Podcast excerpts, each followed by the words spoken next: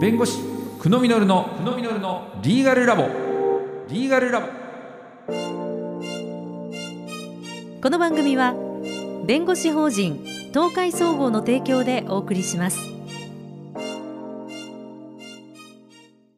久野実先生です。よろしくお願いします。よろしくお願いします。今回は防犯のお仕事をされていますトリニティの金松さんです。よろしくお願いいたします。よろしくお願いします。お。願いしますさあ。なんかあのお二人がニヤニヤされてて いやいやいやお付き合い結構長いんですね。そうですね、もう10年以上ぐらいになりますかね。お仕事でご一緒したというわけではないんですか？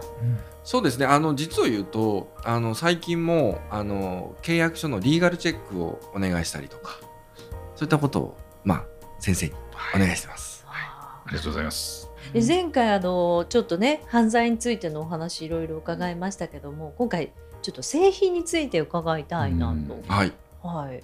どんな製品があるんですか？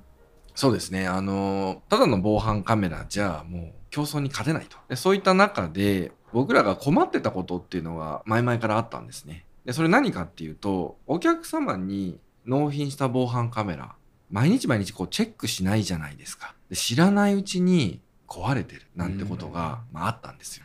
まあ、うちも19年目なので19年前に納品したお客様であればやっぱりところどころで壊れたりとかそういったことがあるんですよね。でいざという時に録音されてなかったってことでお叱りを受けたことがあったんですよ。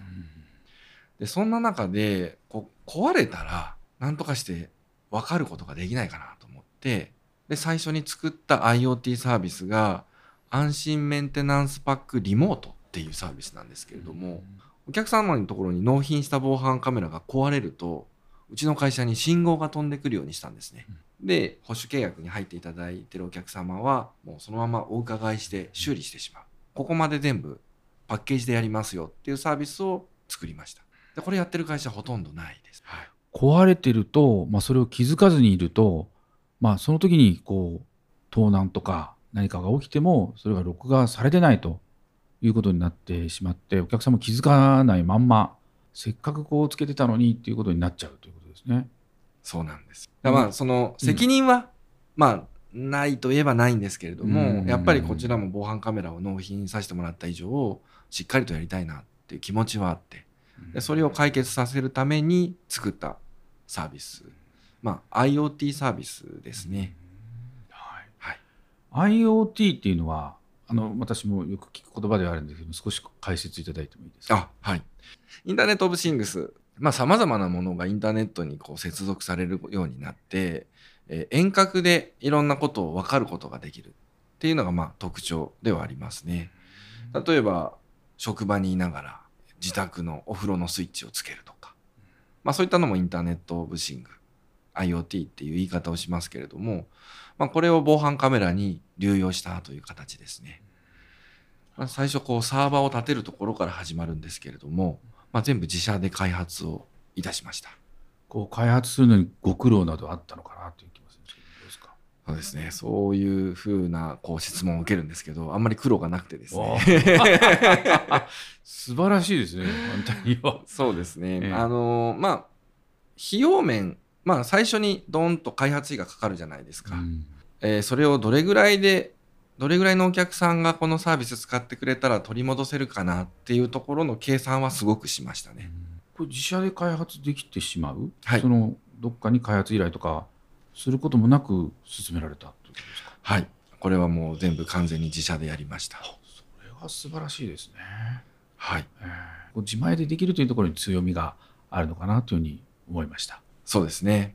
他の会社に依頼するとうん数千万かかったりするんですけれども、社内でやったので、あまり金額は言えないですけれども、破格の値段で作りました。その故障したら通知が行くそういった防犯カメラを作られたということですけどもそれの反響っていうのはどうだったんですかね？そうですね。今、2割から3割のお客様はうんこのサービスを使ってもらってますね。やはり安心だとかこう喜ばれるような声も聞かれになれるんですかね。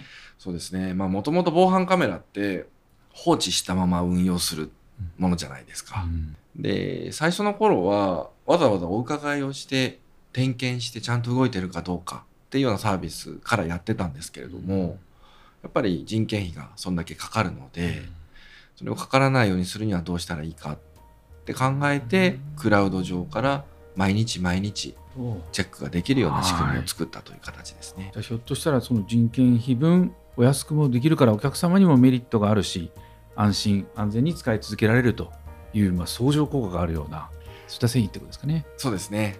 やっぱりその今人手不足の時代なので、うんどうやって人じゃなくって機械に置き換えるか。これは弊社でもやっぱり課題の一つですね。でさらにお聞きしてるところですとさらに発展させたサービスを金松さんの方で考えられてやられてるということで次回そちらの話をお聞かせいただきたいなというふうに思います。はい。はい。よろしくお願いします。よろしくお願いします。ありがとうございました。ありがとうございました。ありがとうございました。